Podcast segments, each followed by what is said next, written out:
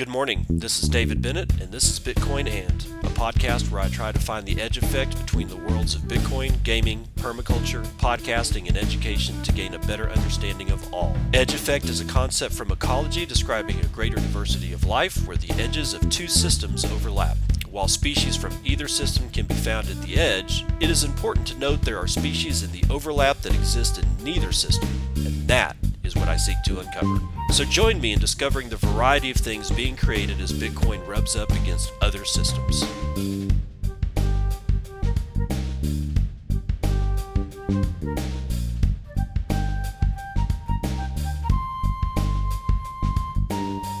It is 9:27 a.m. in the morning. Hell yeah, bro. It is December the 1st, 2022.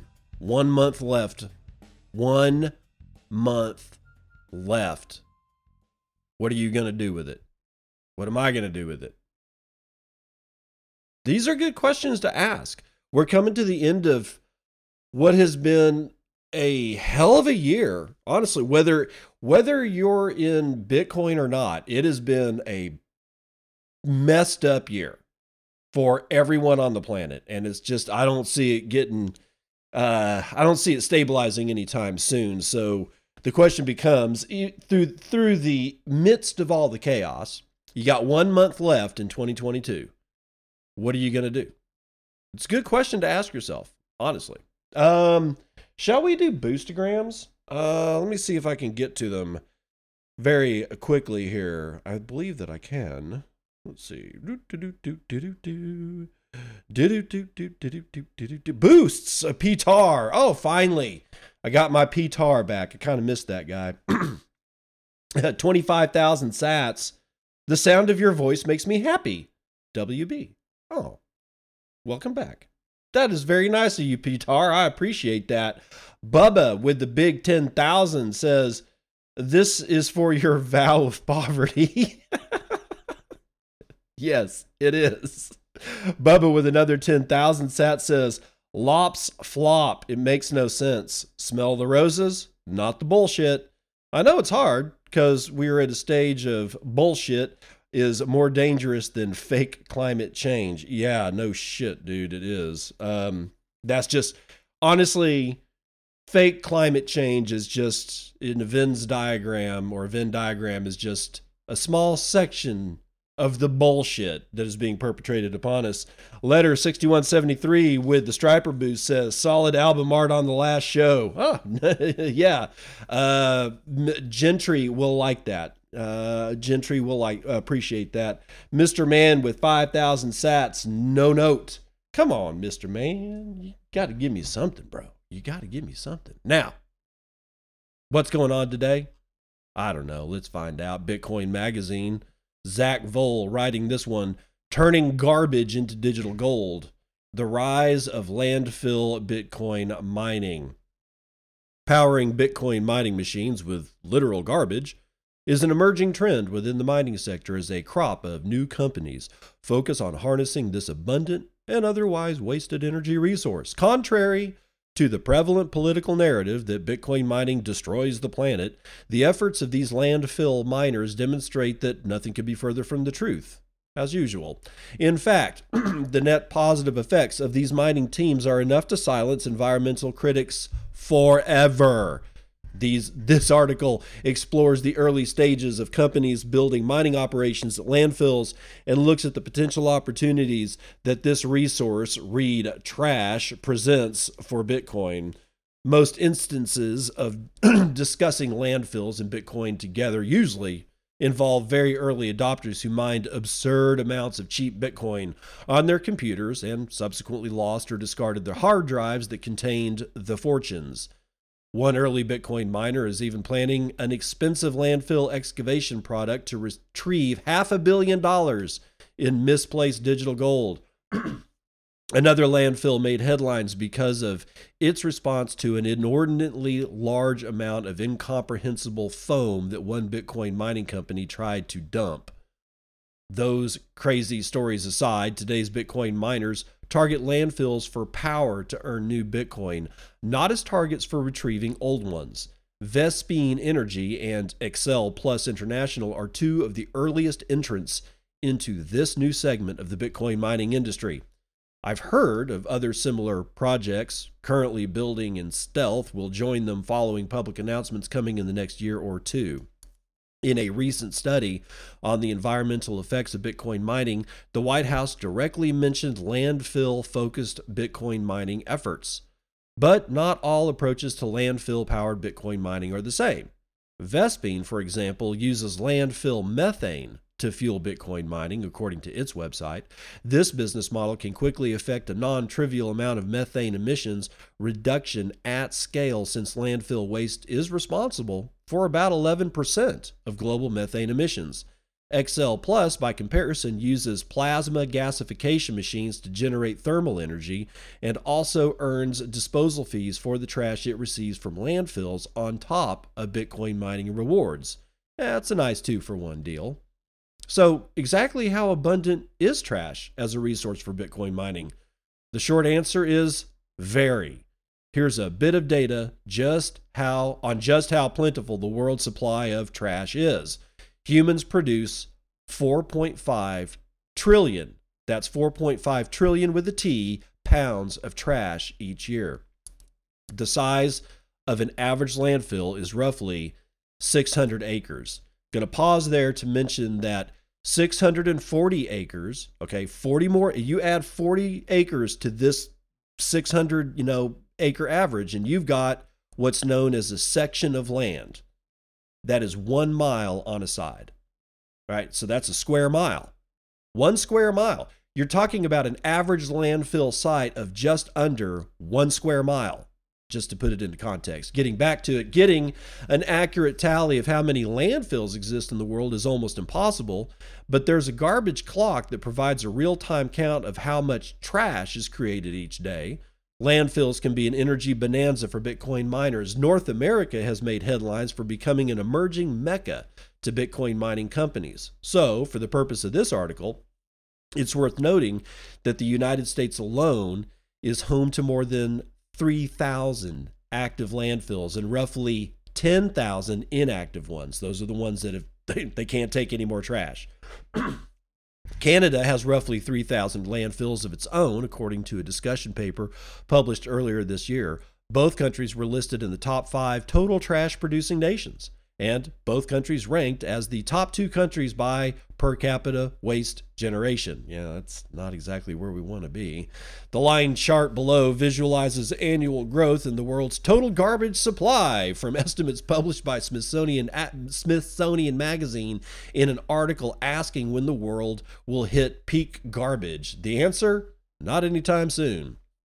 Garbage has some unique advantages as a fuel source that readers should not overlook. For one thing, its abundance opens a massive opportunity for potential hash rate growth as landfill methane capture and plasma gasification infrastructure is installed, and the data cited in the previous section more than corroborates the plentifulness of trash. For another, landfills are globally distributed. Trash is everywhere. Similar to the distribution of the Bitcoin network itself, miners can go almost anywhere to turn trash into energy for Bitcoin mining. Also, this form of energy is truly stranded and wasted, making miners not just a buyer of last resort for this resource, but also one of the only buyers. Yeah, nobody wants to buy trash. Landfill methane reduction by other means is limited. Lastly, and most importantly, Bitcoin mining at landfills supercharges the environmentally friendly narratives around Bitcoin mining that counteract seemingly non stop climate activist criticisms. Some reports label landfills as super emitters. Landfills are the world's third largest anthropogenic anthropogenic source of methane. And of the trillions of pounds of trash produced each year, some extremely conservative estimates suggest barely 33% of that waste is handled in any sort of environmentally conscious manner. The stage could not be better set for Bitcoin miners to consume literal trash and reduce methane emissions. XL Plus, for example, flatly states the pollution reduction advantages of its form of Bitcoin mining. According to its website, quote, The amount of energy consumed by the Bitcoin mining process is vast, expensive, and polluting. By funneling waste coal, garbage, and other hazardous waste streams through our XL Plus plasma gasifier, it can convert 50 tons of waste per day into energy. it's not hyperbolic to say this could be game over for environmental criticisms of Bitcoin mining. Pausing to make a statement. No, it's not. Do you not understand what is going on here? I'm still on my pause, just to be clear here. It doesn't matter. That's not the point. They're, they, these people that espouse the Bitcoin is bad for the environment, it's not because they're green. It's not because they give shit one about the environment. It's because it is a very effective control mechanism to keep Bitcoin squelched as an asset for the people of the world. It doesn't, it, you can insert, you could insert anything. It's about human trafficking. Bitcoin's bad for human tra- trafficking because it makes human trafficking all the more evident because pe- I don't know people are you know strapping miners to children's backs and having them walk over the Ural mountains to get somewhere where they can plug the miners in and also sell the children. You name it, it's on the table to squelch Bitcoin. All right, nothing is going to put nothing Bitcoin does is going to put anything to quote unquote rest. It's never going to happen. Please stop thinking that it will. We have to just continue to move forward like we will with the article. Most of the headlines from the past few years about miners using stranded energy resources have focused on conventional fuels like solar, natural gas, and other. But Garbage production is almost unending to the point that some analysts say that we are running out of room to store it all. And now, Bitcoin mining companies are building and deploying technologies to harness literal trash as an energy source for mining.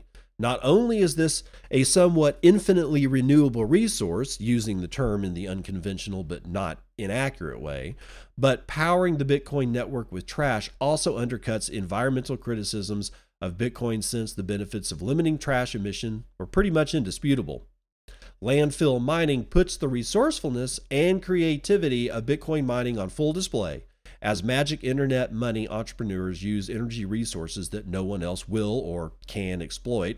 Soon, infrastructure for the honey badger of money will be supported by actual garbage, making the world's largest decentralized financial network more resistant than ever okay, you know, there's a lot of stuff that I agree with in this in this article by Zach Voell from Bitcoin Magazine, but uh, the main point that I disagree with is that again, nothing is going to squelch the criticism of Bitcoin. It's like, I mean, do you really think that we're going to go out and let's say that we reduce all methane production on all U.S. landfills down to zero because we're converting all of it at 100% efficiency, which might I remind you, is impossible. But let's say it is here, right? We reduce it down to zero. No methane's coming out of any landfill anywhere in the United States.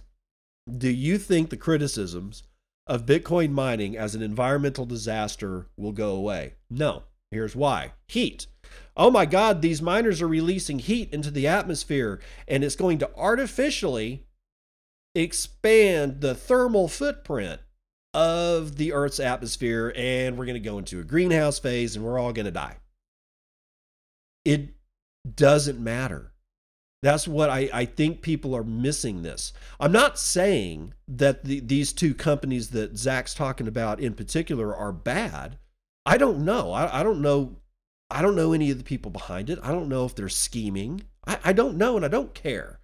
But let's say, for the sake of argument, that they're 100% above board their technologies work exactly like they say that they're going to work. And and and and and they do all this stuff. It's just not going to matter. Will it matter to Bitcoin mining and the security of the network? Sure as shit, yeah. If they have enough, if they got enough hash power, sure. There's no reason why it can't work. Why do I say that? Well, because the the Amarillo, or the actually right outside, right north of Canyon, Texas, is a pretty large landfill. Um, it's just north of town. and I had to go out there and dump a few things before the move. There was just no way we were going to take, you know, everything with us, and you know, a lot of it we weren't using anyway. So I had to landfill it. Right. While I was out there, I saw these huge pipe stems with what I can only, you know, describe as pressurized valves at the very top with a whole bunch of spider at the very top there was a whole bunch of spider pipes that were smaller than the main pipe going coming out and going back into the ground. What they were doing is they were collecting methane from this huge landfill and these pipes these little spider looking things that were coming out of the ground were all over the place they're not mining though. And honestly, I didn't even see any power generation. So I don't know where the methane was going, but they sure as shit had the infrastructure to do this. I mean, I, I thought very seriously about going and asking the people that ran that place if they ever considered doing this, but we were about to move. I had better fish to fry. So I didn't. But it's, let's get back to if it works do you think the trash is just going to go away? Like it's all going to dissolve into methane? No, man. You're going to maybe reduce the the physical tonnage, the the the absolute mass of something that's in a landfill. You're going to reduce it by maybe 1 to 3%, and that's being really conservative, right? I mean, pie in the sky, you get 10%, eh, 10% reduction in mass what do you think you're going to do? It's like, okay, now it's fine to build houses on and everything's going to be okay? No, man. Those landfills are there forever. Now, the plasma gasification, that actually does destroy trash, but I mean, at what scale?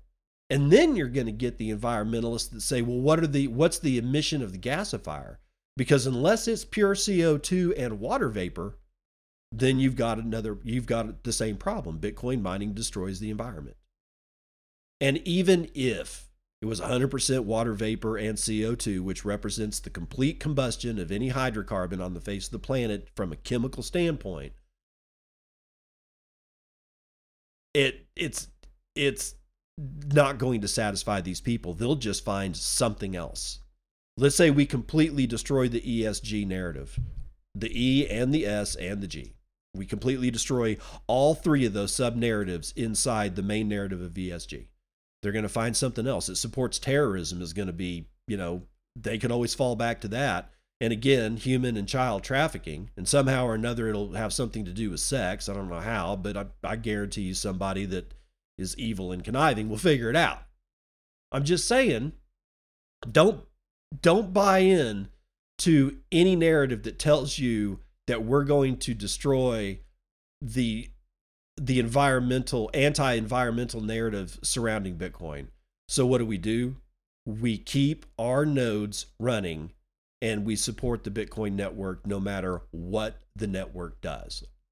That's the only that's the only way I can see to go moving forward. Now, collapsing crypto yield offerings signal extreme duress. You're damn skippy it does. Bitcoin Magazine, Dylan LeClaire. Now, this is actually from Bitcoin Magazine Pro. So it's an excerpt. I, I don't have the pro subscription, uh, you know, running on a shoestring over here. So I, I'm not buying the Bitcoin Magazine Pro subscription, not because I don't like Bitcoin Magazine. I love them. But dude, no, I'm, I'm, I, I, I gotta buy. I, you know, I'm buying food, man. I mean, I'm not destitute or anything, but I try to keep track on what it is I'm spending my money on, and food comes first. That's sort of the way that I roll. So we're getting an excerpt, but still, let's get into it. Speculation and yields. This cycle has been supercharged by speculation and yield, leading all the way back to the initial Grayscale Bitcoin Trust premium arbitrage opportunity. That opportunity in the market incentivized hedge funds and trading shops from all over the world to lever up in order to capture the premium spread. It was a ripe time for making money, especially back in early 2021 before the trade collapsed and switched to the significant discount that we see today. The same story existed in the perpetual futures market, where we saw seven day average annualized funding rates reach up to 120% at peak. This is the implied annual yield that long positions were paying in the market to short positions. There were an abundance of opportunities in the GBTC and futures market alone for yield and quick returns to be had without even mentioning the bucket of DeFi, staking tokens, failed projects, and Ponzi schemes that were generating even higher yield opportunities in 2020 and 2021. There's an ongoing vicious feedback loop where higher prices drive more speculation and leverage, which in turn drive higher yields. Now we're dealing with this cycle in reverse. Lower prices wipe out more speculation and leverage while washing out any quote yield opportunities. As a result, yields everywhere have collapsed. Total value locked in the Ethereum DeFi ecosystem surpassed over $100 billion in 2021 during the speculative mania and is now a mere $23.9 billion today. This leverage fueled mania in the crypto ecosystem fueled the growth of the yield products offered by the market, which, or most of which, have all collapsed now that the figurative tide has gone out.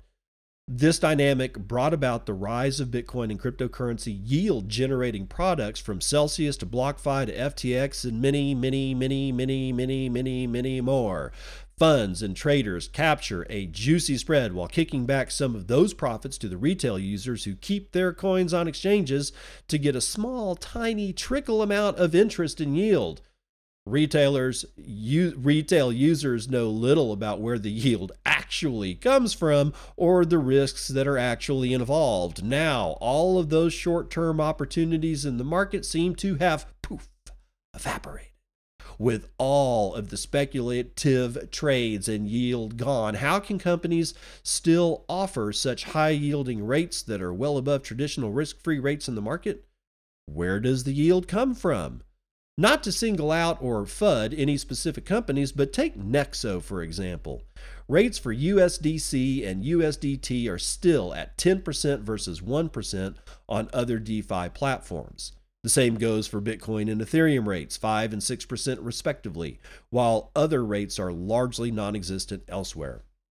These high borrow rates are collateralized with Bitcoin and Ether, offering a 50% loan to value ratio, while a number of other speculative tokens can be used as collateral as well as much lower LTV. Nexo shared a detailed thread on their business operations and model. As we've found out time and time again, we can never know for sure which institutions to trust or not to trust as this industry deleveraging continues. However, the main questions to ask are 1. Will a 13.9% loan demand be a sustainable business model going forward into this bear market? Won't rates have to come down further?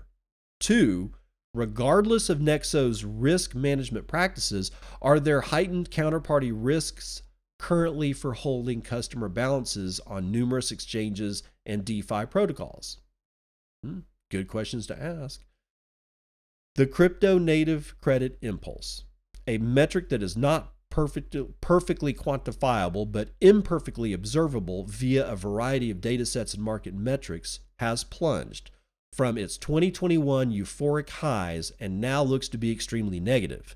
This means that any remaining product that is offering you crypto native yield is likely to be under extreme duress as the arbitrage strategies that fueled the explosion in yield products throughout the bull market cycle have all disappeared.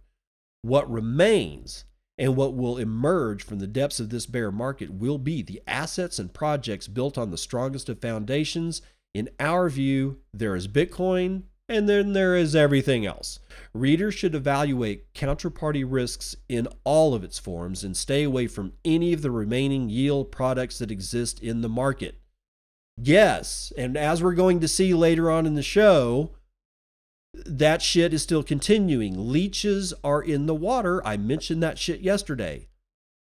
Do not go swimming in this stagnant pool of crap. You will come out with parasites all over your ass. Now, what's next?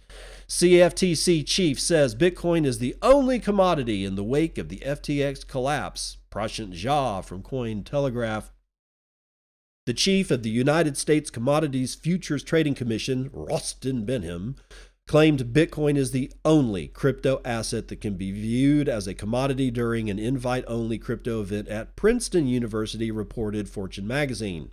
Behnam's comments are quite a contrast to his earlier statements in October, where he claimed Ether could also be viewed as a commodity.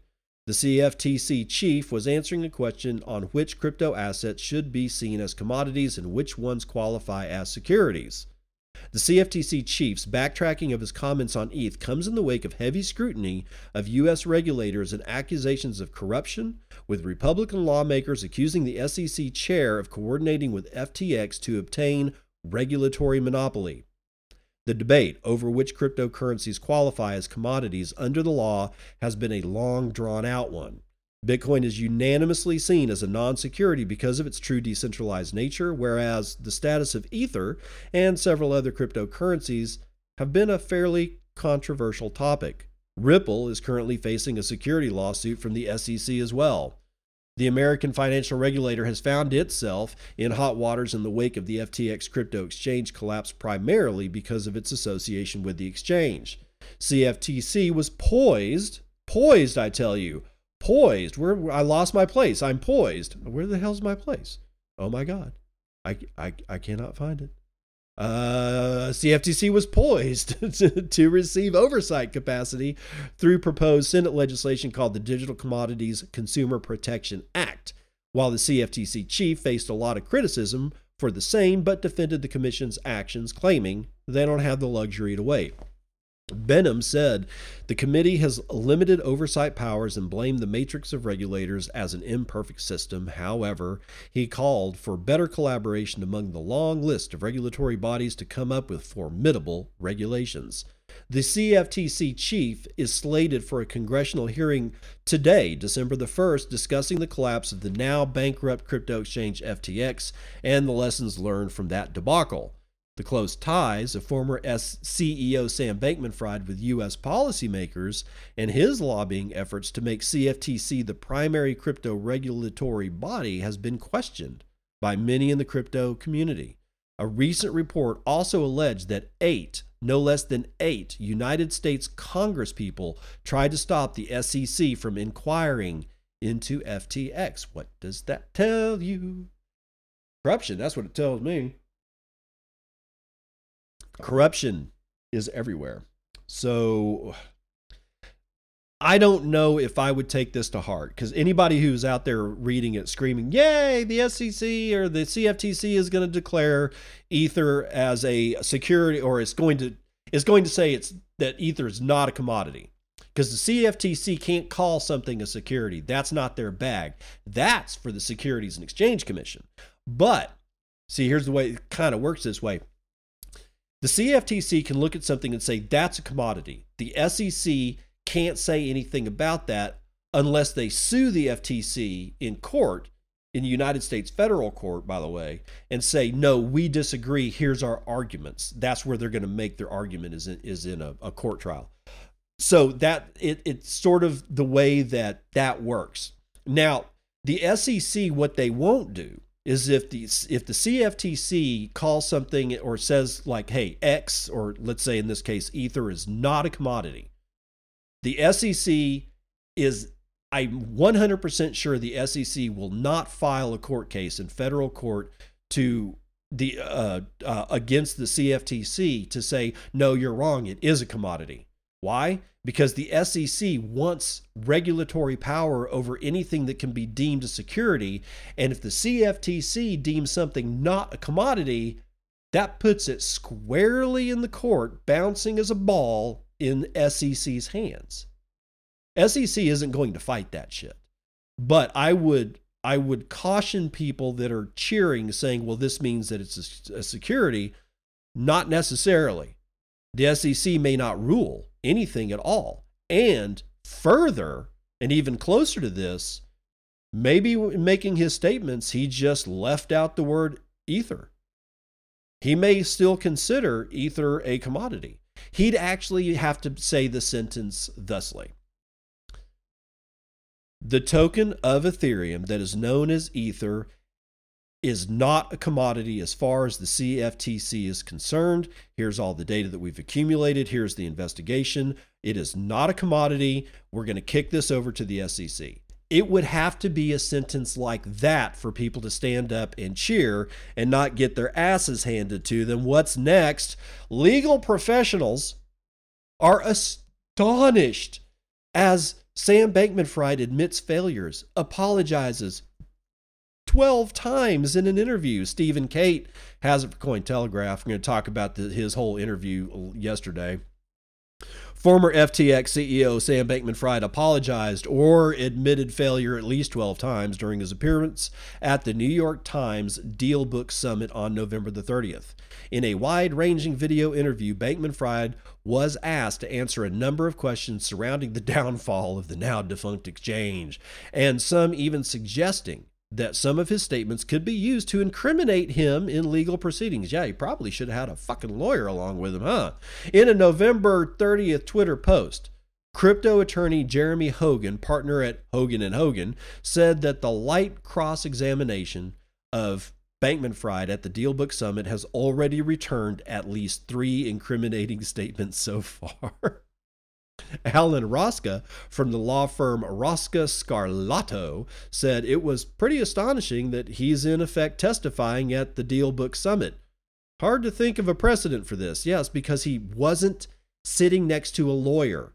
Because the lawyer would have put his hand or her hand on top of Sam Bankman Fried's hand and squeezed it and said, and that's that's the when you see that shit happen at testimony, that's the lawyer saying, shut the fuck up. You're about to screw everything up. Sam Bankman Fried, as far as I know, was sitting there with no legal representation whatsoever. He put himself into a hole, a big one. An apology. Oh, sorry. Quote Clearly, I made a lot of mistakes or things I would give anything to be able to do over again. End quote. That was the first concession coming from Bankman Fried, while the greeting interviewer, Andrew Sorkin, when he was actually referencing the collapse of FTX. An apology came moments later when Sorkin confronted him with a letter written by an FTX customer who lost $2 million in life savings after the exchange collapsed. Quote, I'm deeply sorry about what happened. End quote, said Bankman Fried in response to the customer's story.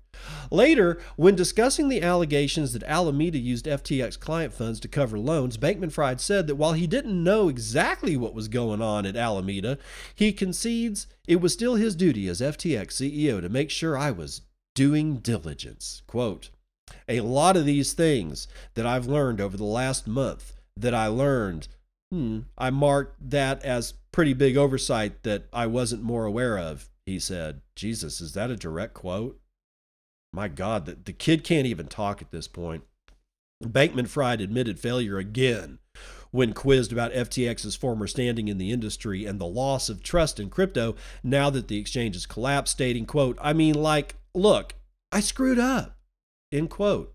Further quote I was CEO. I was the CEO of FTX. And I mean, I say this again and again that that means I had a responsibility. That means that I was responsible ultimately for doing the right things. And I mean, we didn't. Like, we messed up big. End quote. Oh my God. He continued to concede FTX's failings, stating, quote, there absolutely were management failures, oversight failures, and transparency failures, end quote. Toward the end of the interview, thank God it's going to finally end, Sorkin directly asked Bankman Fried whether he had been truthful with the audience and whether he agreed that there had been times that he had lied Bankman Fried said he wasn't aware of any times that he lied, but explained that there were times when asking as a representative or marketer for FTX that he would paint FTX as compelling as possible. Quote, I wasn't talking about what are the risks involved in FTX. I obviously wish that I had spent more time dwelling on the downside and less time thinking about the upsides. Mm-hmm. Bankman Fried was asked what his lawyers are telling him at the moment and whether it was a good idea for him to be speaking publicly. He answered, very much not. Quote, I mean, you know, the classic advice, don't say anything, recede into a hole, end quote. No, seriously, that's the actual sentence, guys. I'm, uh, Continuing, Bankman Fried said he believes he has a duty to talk to people and explain what happened and to try to do what's right. I don't see what good is accomplished by me just sitting locked in a room pretending the outside world doesn't exist, he explained. While the interview appeared to cover a number of confronting issues for Bankman Fried, some in the community still believed that the questions were not challenging enough, nor was there an adequate follow up to some of the hard hitting questions.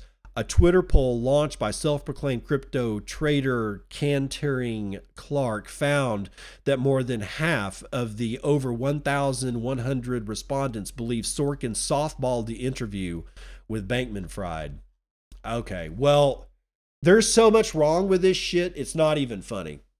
First of all, this interview is it an interview or is it an interrogation? Is it an interview or is it a Senate hearing? It, I mean, it's I'm confused as to why he was even invited. Now, he's going on tour, Sam Bankman Fried is. He's apparently going on tour to, you know, get softballed and, and basically laundered by every news and media organization under the sun right now. But let's stick with this. First of all, I stated that I don't think he's got a, lawyer in the room with him. Maybe he did. But if he had a lawyer in the room with him and he continued to make these statements, then that lawyer did not do a good job in being a lawyer for Sam Bankman Fried. I don't like Sam Bankman Fried, but you have to understand, you have to understand that if you're going to take on the job as being legal counsel for somebody, you have to do your level best to be the legal counsel. And by allowing Sam Bankman Fried to make some of these statements, they clearly failed in their commitment to Sam Bankman Fried as legal representation. That's all I'm going to say about that one. Uh, again, watch, watch. For, well, I will say, watch for Sam Bankman Fried as he goes on tour. I think he's going to be interviewed by Good Morning America this morning or something like that. Maybe he already has. Uh, I think they're going to launder his ass, just like he helped uh, the United States launder money back to itself through uh, Ukraine. United I should say the United States federal government. I, I'm I, I don't have a problem with America and the United States. What I have a problem with is the federal government. They've they've detached themselves from anything that is even remotely American. All right, so just keep that in mind. Uh, we're not going to do that one. Let's do. Let's see what this one is. Uh, let's save that one until after after we run the numbers.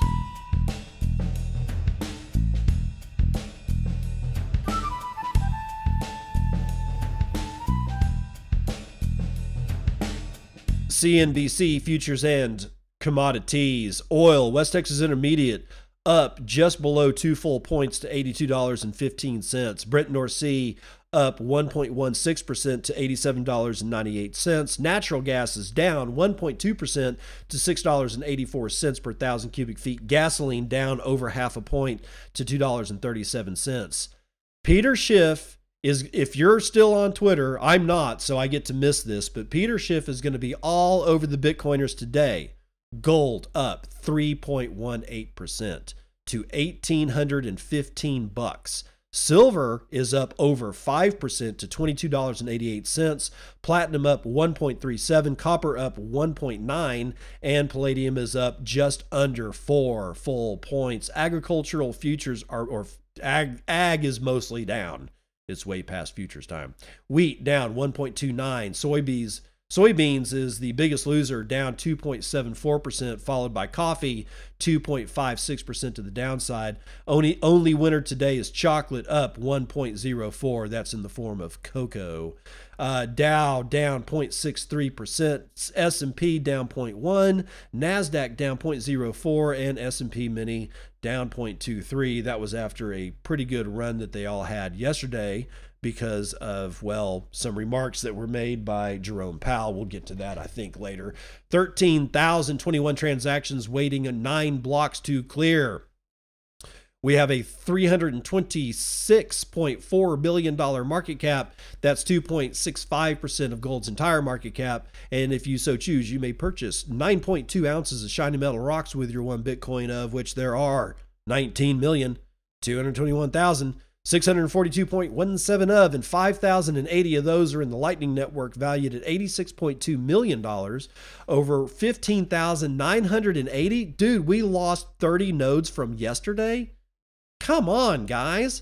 But we still, somehow or another, have 76,305 payment channels and 68 0.6% of all that's being run over Tor's associated 11,232 Lightning nodes.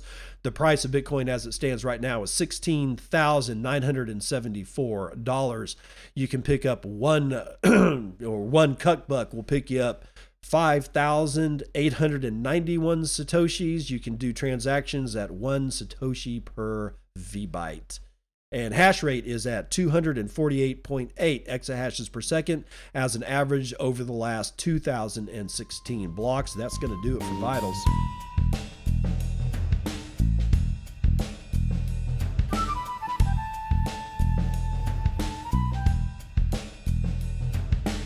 Welcome to part two the news that you can use. Remember in the first part, I was we were doing that story about yields collapsing and that it was a Dylan LeClaire uh, piece from Bitcoin Magazine Pro.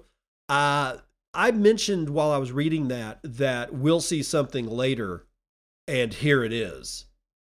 Now, reminder that particular article was about the collapsing yields of quote unquote DeFi protocols and leverage and all that kind of shit that's got us here in the first place, and all of it's collapsing and Dylan and uh, the associated co-author, I, I don't know if it, I think there was a co-author, uh, said that anybody offering yield at this point is probably in desperation. And that means that they're desperate for your money. Otherwise, they're going to go insolvent and they're probably going to go insolvent anyway. And if you give them your money, that money becomes theirs forever. You will never get it back. Now, with that said, check this shit out. KuCoin draws ire for sky high yields on Bitcoin and dual investment earn products. Oh boy. Stacy Elliott tells us more decrypt. There was a time when having sky high annual percentage rates on crypto yield products felt like the best way to drive adoption. that time has passed. This week, crypto exchange KuCoin is facing scrutiny because its KuCoin Earn page boasts annual percentage rates of 233.15% on Ethereum, 253.28% on Bitcoin, and 100% on Tether deposits. Although the company's website says that the Tether rates are part of a promotion, the ETH and BTC rates listed correspond with, with an advanced dual investment KuCoin earn product. They want both they want both of them. All the attention has sent 24 hour volumes on the exchange, which was $640 million yesterday, up to $862 million today, making it the fifth largest centralized exchange by normalized volume, according to CoinGecko. I am going to pause right here because if you if for whatever reason you hit a bump in the road and you didn't hear it over the last 24 hours what was a $640 million volume yesterday on their earn products for KuCoin was up to $862 million today. We're not talking about shit that happened last week or before FTX fell. We're talking about what's going on over the last 48 hours after all of this shit is known, after all of the scams are being are being brought to light after all the cockroaches are seen and witnessed scurrying everywhere because somebody turned the lights on. Thank you, CZ, for turning the lights on. And people are still putting their money into this thing. Let that sink in. Oh my God. Nobody is going to learn anything from this one either. And they still they still have yet to go through the complete collapse of all the staking bullshit that's going to happen. I told you about that yesterday. That is going to happen. They haven't even gotten there yet. And they're shoving real money, real actual money of their own. This is from fucking retail, people. Into this shit to try to get 253% yield on their Bitcoin and they think that they're going to get it. I sometimes I weep for humanity. And maybe it is that 80% of humanity's got to get wiped off the face of the planet. You know, I you know, I know that's a terrible thing to even conceive of. But it's starting I'm starting to like look at the World Economic Forum and, and Klaus Schwab and I mean, he's an evil son of a bitch. He is. But I, I kind of get where they're coming from at this point. Are is that much humanity that stupid? After all of this, you still are putting your money into it. If you're listening to this show, do not do that. This is investment advice. Yes, you may miss out. You may miss out on, on not losing your money and possibly getting a little bit more, but chances are good that you're going to lose all of your money. You'll lose it all. And if you're leveraged up in any way, shape, form, or fashion, you're going to lose even more. You'll be in fucking debt. Do not do it. Yes, this is investment advice. Do not go to yield products. We're going to have to wait for quality yield products to occur well after the collapse of staking. You're talking five to 10 years from now. Five to 10 years. And that's probably being conservative. Just saying. Continuing. This whole thing has raised some eyebrows on crypto Twitter, along with defenders who have dismissed the criticisms as FUD. Of course they did. Dual investment products are derivatives that allow clients to deposit money in one currency, like BTC, and potentially make a profit by withdrawing it in another currency, like UST, when the contract expires and needs to be settled. They tend to offer high interest rates because they can be very risky. That's because it's a non principal protected product. So rather than just earning a lousy or no return on the funds that were deposited, investors risk receiving less money than they put in. It's the reason why critics of these products like DeFi Pulse co founder Scott Lewis call these sorts of schemes predatory. But the timing of the product's debut on Wednesday rattled users who think it's an attempt to get more deposits onto the exchange. It is. I'm telling you, it is, man. At the start of the month, after problems started cropping up for now bankrupt FTX, CEO Johnny Liu said on Twitter, quote, protecting users' funds is the top priority at KuCoin. We will release Merkle Tree Proof of Reserves or POF in about one month. End quote. KuCoin published the balances of some of its wallets and their addresses on November the 11th, the same day that FTX filed for bankruptcy, but hasn't yet provided an audit from a third party accounting firm. Meanwhile, DeFi Llama and Nansen list their reserves at 2.2 billion and 2.5 billion dollars respectively. However, there isn't any way for the public to know, based on on chain data or proof of reserves attestations, what an exchange's liabilities are, or if the exchange has enough assets on hand to cover said liabilities. The main KuCoin updates account spent the better part of the day fielding complaints from users who could not withdraw their funds and pointing people to a blog post about its dual investment product. Representatives for KuCoin did not respond for Decrypt's or to Decrypt's request for comment. Of course they're not, because they're go, they're about to go bust, and they're going to take every dime that you put on their exchange with them. Continuing, both the main KuCoin Twitter account and Liu have been trying to dispel rumors that the exchange is insolvent, meaning that it doesn't have enough assets to cover debts. Quote, KuCoin's dual investment product has raised some real buzz, Liu wrote Wednesday morning, quote, please note that it's not a staking or guaranteed interest product, and it can imply earning passive income with potential risks. Incredibly high interest rates have been drawing scrutiny across the industry. They're the reason detractors refer to any crypto project as a Ponzi scheme, where early investors are paid huge returns using money from more recent investors. The illusion continues for as long as the originator can keep bringing in new investors. If a user clicks the icon to expend the ETH row on the KuCoin Earn website, they'll see that the rates on staking ETH, 4.39%, and depositing it into a savings account, 2%, are less eye catching. So they may straight up be lying to your ass to get your money. And they are. I mean, no matter no matter which way this rolls out, they're lying to everybody. They are trying to get everybody's money. They are most likely insolvent, and we will probably see them go belly up either before Saturday or on this weekend or shortly thereafter. That's my prediction. I'm sticking to it. Now, BlackRock.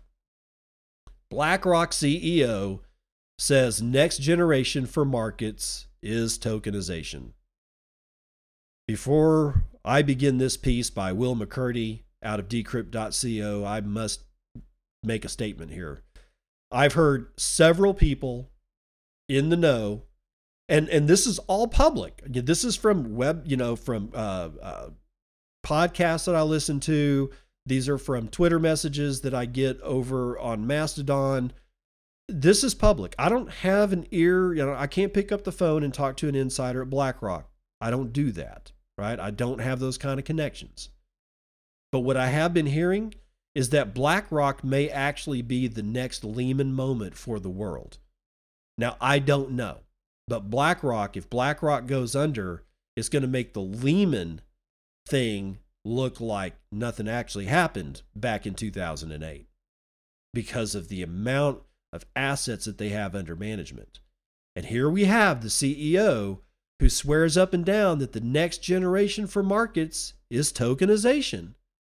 Larry Fink said that the next generation for markets, the next generation for securities, indeed, will be the tokenization of said securities. In the world of blockchain, Tokenization refers to a process where a digital representation of an asset is created on a blockchain, authenticating its transaction and ownership history. This approach enables a different way to trade assets like stocks, bonds, real estate, or even alternative assets like land, wine, art, you know, allowing the transfers to be visible on a public ledger. Speaking at a New York Times deal book event alongside, I guess, Sam Bankman Fried, Fink argued that tokenization will provide instantaneous settlement and reduced fees. Despite these advantages, he added that the development of this type of technology wouldn't disrupt BlackRock's business model. Mm-hmm. Alongside the promise of blockchain, the CEO said he rather he also touched on several current economic issues including the impact of the Russia-Ukraine conflict, the changing role of China, and the global inflationary pressure that has impacted most developed economies this year. But it's definitely not just BlackRock that is betting on tokenization as the future of financial services. Flowcarbon, uh-huh, Flowcarbon, a startup tokenizing carbon credits led by former WeWork founder Adam Neumann, recently attracted $70 million of investment from prominent investors such as, you guessed it, A16Z as well as General Catalyst and Samsung Venture Investment. In November, JP Morgan turned to Polygon to trade tokenized cash deposits in a Singapore based trial via Onyx Digital Assets, a private blockchain created by a bank. The bank has also promoted the benefits of tokenization in some of its white papers, saying tokenization could potentially enable financial services to be delivered in a more open manner. Despite his bullish view on the future of tokenization, the CEO said he believes that most cryptocurrency related companies are not going to be around in the future, though he did say that blockchain technology will be very important. Commenting on the FTX scandal that has defined crypto markets over the past month, he said the FTX's fatal flaw was creating its own token.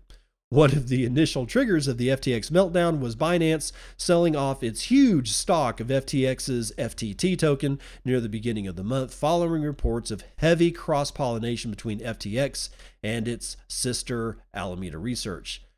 Larry Fink clarified that the value of his firm's investment in the bankrupt exchange was 24 million, though it was held in a subsidiary fund of funds, that's in quotes, and not in the core part of BlackRock's business. Well, even if it was, Larry, it's not going to do any damage to you and you know it. Your damage is going to come later when people find out that you've been doing the same shit, only in uh, the legacy financial way of doing said same shit.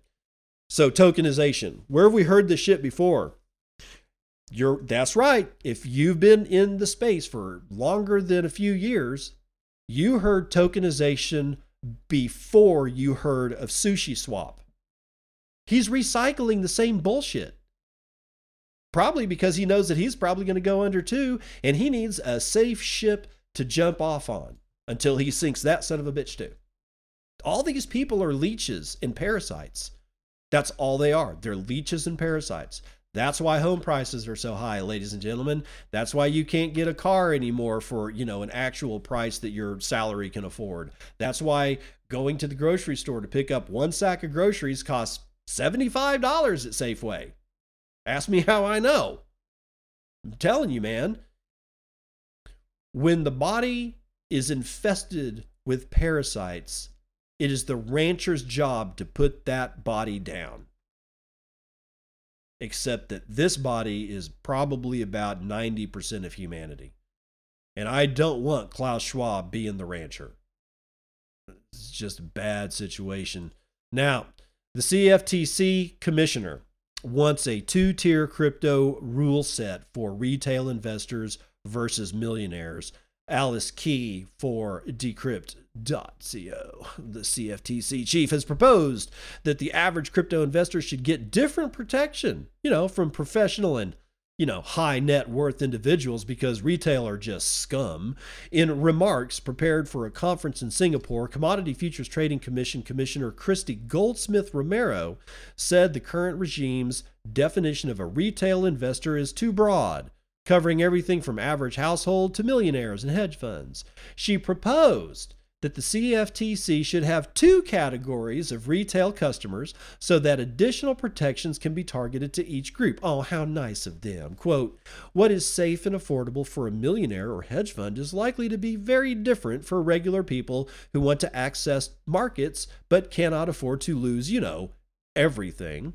She added that she was not seeking to cut off the average investor's access to the markets altogether, but would seek public input on what kinds of extra protections should be afforded to these users. Initial ideas include easy to understand disclosures and limitations on leverage, but she was critical of the shift towards giving users direct access to the markets via trading apps, saying that a broker traditionally adds an extra layer of protection for the customer. Quote, I caution against market structures that remove a broker's duties to retail customers without a full assessment of what will be lost, she said. Romero also called for her agency to invoke heightened supervision of crypto exchanges, adding she had been calling for such a move internally for months appearing to criticize the CFTC and tie its inaction to the failure of crypto exchange FTX, she said, quote, Despite my multiple requests, the CFTC has not implemented heightened supervision. My proposal should take on urgency in light of recent events. The CFTC, which shares oversight of the crypto industry with the Securities and Exchange Commission, is one of the agencies that has come under fire in the wake of FTX's collapse with critics arguing that regulators should have done more to prevent this disaster. CFTC Chair Rostin Behnam has in recent days called for more regulation, defending his own agency's role in the debacle, saying action was needed from lawmakers. He was speaking at an event at Princeton University, filling in a slot during which the scheduled keynote speaker had originally been, you guessed it, Sam Bankman Fried. SBF, for his part, seems to agree with Behnam. In the recent interview, he said regulation could have protected FTX from collapse.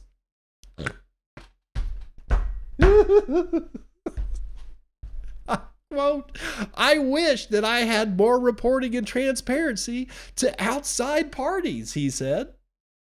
Behnam is set to appear in front of a Senate Agriculture Committee today as part of a hearing focused on whether congressional action is needed in response to the FTX crisis. Why the Agriculture Committee, you may ask? Because the CFTC was set up by the Agriculture Committee way back in the day when a whole bunch of traders were trading onions on the new or it was either Chicago Commodities Board or in New York, I can't remember, but they were trading onions as a commodity and a whole bunch of people went long on it and the onion market just just got absolutely wiped out and the onion farmers decided since they weren't going to get any of their money, they might as well go ahead and deliver the onions directly to the floor of the commodities exchange. And they just dumped tons of raw onions outside of the steps, on the street, on the sidewalks, anywhere they could dump it. And you can imagine, you can imagine what kind of mess that shit was. Now, I don't know if that happened in the summer or the winter. I can only hope that it happened in the fall when everything was getting cold so that the onions didn't smell because if they did dump them in the summer, that's an added aggravation for obvious reasons. Now, that's why that's why people from the commodities tra- or the CFTC goes and sits in front of the agricultural committee because the ag committee is their oversight. Just to be clear about that. Moving on. Next one up Bitcoin and Ethereum jump as Jerome Powell signals slowing rate hikes. I alluded to this one earlier. This is Matt Di Salvo for Decrypt.co. Bitcoin and the wider crypto market jumped Wednesday after Federal Reserve Chair Jerome Powell said in a speech that December would likely bring smaller interest rate hikes. The biggest cryptocurrency by market cap was trading for $17,100 at the time of writing, up 2% in the hours after Powell's speech and over 4% in the past 24 hours, according to CoinGecko. Shitcoin number one, the second largest digital asset, jumped even more, of course, and was up over 6% in 24 hours, trading hands for $1,287. Every other major digital asset was up following the comments by Powell. Quote, the time for moderating the pace of rate increases may come as soon as the, the December meeting, he said. The central bank has this year upped interest rate 0.75 percentage points four times in order to get inflation currently at a 40 year high in the United States under control. It is expected the Fed will, at its final meeting next month, raise interest rates by 0.5 percentage points. Oh, oh, joy. The crypto market has closely followed U.S. equities this year. This is because investors largely consider them risk assets. And with the Federal Reserve's aggressive monetary policy to get inflation in the United States under control, it has been a better bet to avoid risk and instead go to safe havens like, you know, the dollar. The US dollar dipped on Wednesday following Powell's speech, however. US stocks rallied with the S&P 500 up 2%. Trader Ryan Scott told Decrypt that it was more clear than ever that the Fed was going to cool down its tightening but that quote they don't want to make it so explicit that they loosen market conditions again leading to a ramp up in stocks who knows where this shit's going but i know where the library is going lbry says its company has been killed by legal and sec debts another one bites the dust uh-uh another one bites the dust yeah another one bites these things are dropping like flies man Matt Di Salvo again for Decrypt. The company behind blockchain publishing platform Library, or LBRY, wrote its own obituary on Twitter yesterday after losing the fight with the SEC earlier this month. In Monday tweets, Library Incorporated said that it has, quote, been killed by legal and SEC debts. In a follow up tweet, the company made clear that Library Incorporated must die through but though the library protocol and blockchain will continue. Oh isn't that nice? Earlier this month library incorporated which set up the library protocol and blockchain lost a year-long battle with the sec LBRY Incorporated CEO Jeremy Kauffman told Decrypt that the company didn't yet have an exact figure for the SEC fine, but the regulatory body was pushing for $20 million in penalty. The regulatory body said that the company offered and sold unregistered securities in the form of library tokens. Library Incorporated claimed their tokens weren't securities, but rather its native LBC token and functions as a digital currency that is an essential component to the library blockchain. End quote. Judge Peter Barbadoro on November the 7th sided with the SEC.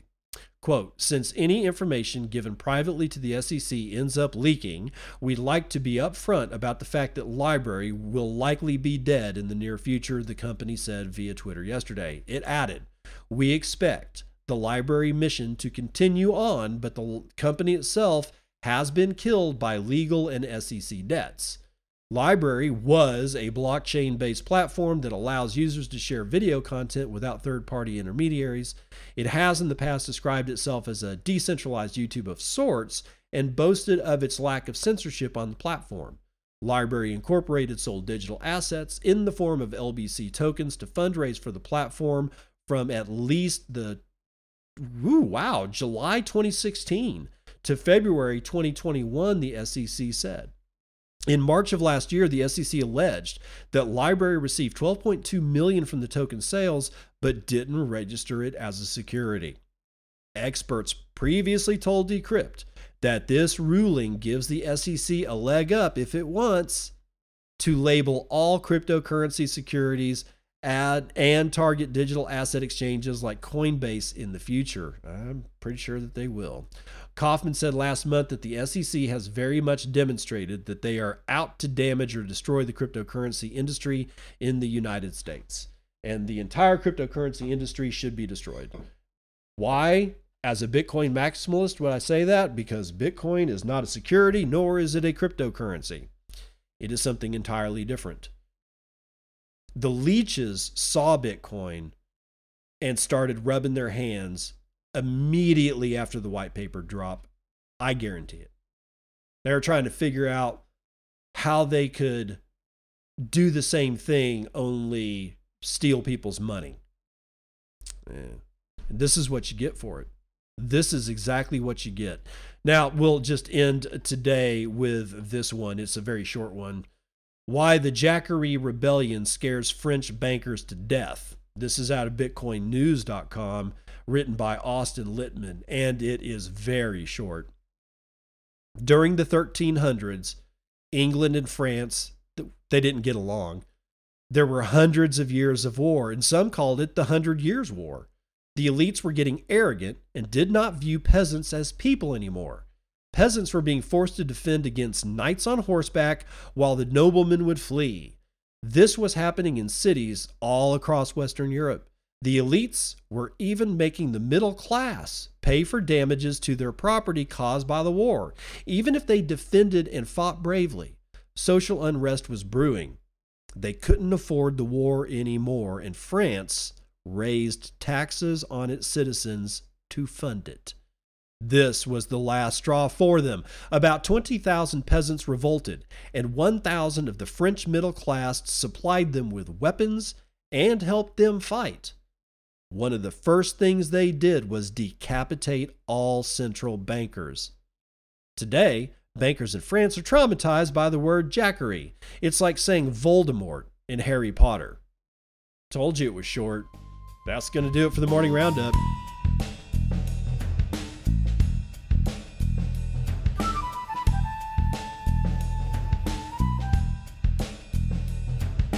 Dad says jokes. Except this actually isn't from Dad Says Jokes. This is actually something that I just picked up off of Mastodon through the Fediverse. I got an email explaining how to read maps backwards. It was spam.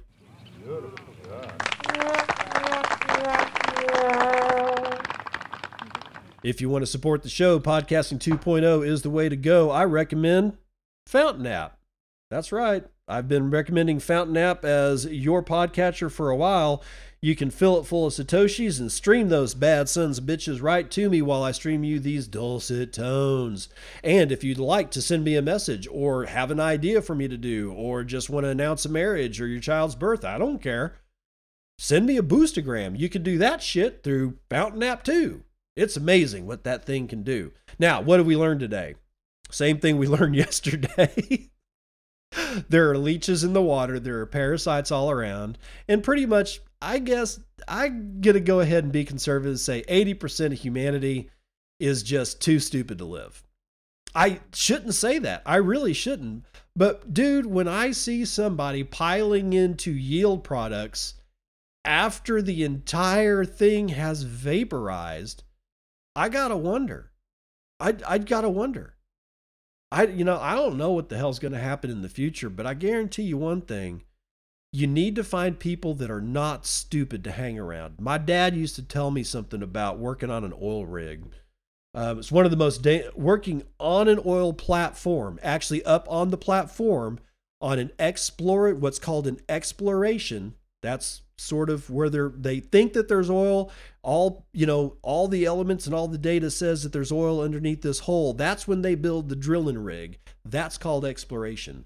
That platform where the thing where the pipe is actually spinning and the roughnecks are on top and they're pulling the pipes apart and putting them back together again and doing all the shit that's the platform that is probably the it's definitely one of the top 5 most dangerous places to work because you're working under not only a load as in there's mass above your head but it's moving. That mass is moving because there is an engine. There's a hydraulic engine that actually helps spin the pipe. There's also a collar in the deck of the oil platform. It is also spinning, so there is movement all around you. You can lose fingers and toes and legs and arms. You can lose all kinds of shit, including your life, if you're not fucking careful. It is one of the most dangerous places that you can ever be. And that's what yield products are. It is the most dangerous place you can be. And if you want to make it doubly or triply or 10x or 100x even more dangerous than that, then by all means use some leverage with it. And the uninitiated and the, I hate to say it, but the unsophisticated are just walking up the stairway through the doghouse and right onto the platform and having cocktails. That's what this is. When KuCoin was saying that you're going to get 253% back on depositing Bitcoin, that is a desperate move.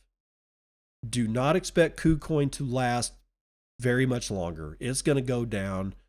I I still haven't heard anything about Grayscale, Gemini, and you know DCG yet as to whether or not they are personally going to go down. I did see that uh Gemini, some people I think with Gemini have met with potential bankruptcy lawyers. I don't know. I don't know. I don't want to fud anything, but I heard that one of the the DCG or Grayscale or Gemini, they're all kind of in this little bag. Somebody was meeting with people that are familiar with bankruptcy proceedings. That's all I know. And that was public too. I don't have a phone. I'm not calling up the Gemini twins, you know, the, the Winklevi. I'm not calling them up on the phone saying, hey, bro, what's going on? No, this is all public information. As to the veracity of that public information, I don't know. So you got to take it with a grain of salt, but stay away from yield. And stay away from yield from now on. Just buy Bitcoin, hold Bitcoin, and I'll see you on the other side. This has been Bitcoin and, and I'm your host, David Bennett. I hope you enjoyed today's episode and hope to see you again real soon. Have a great day.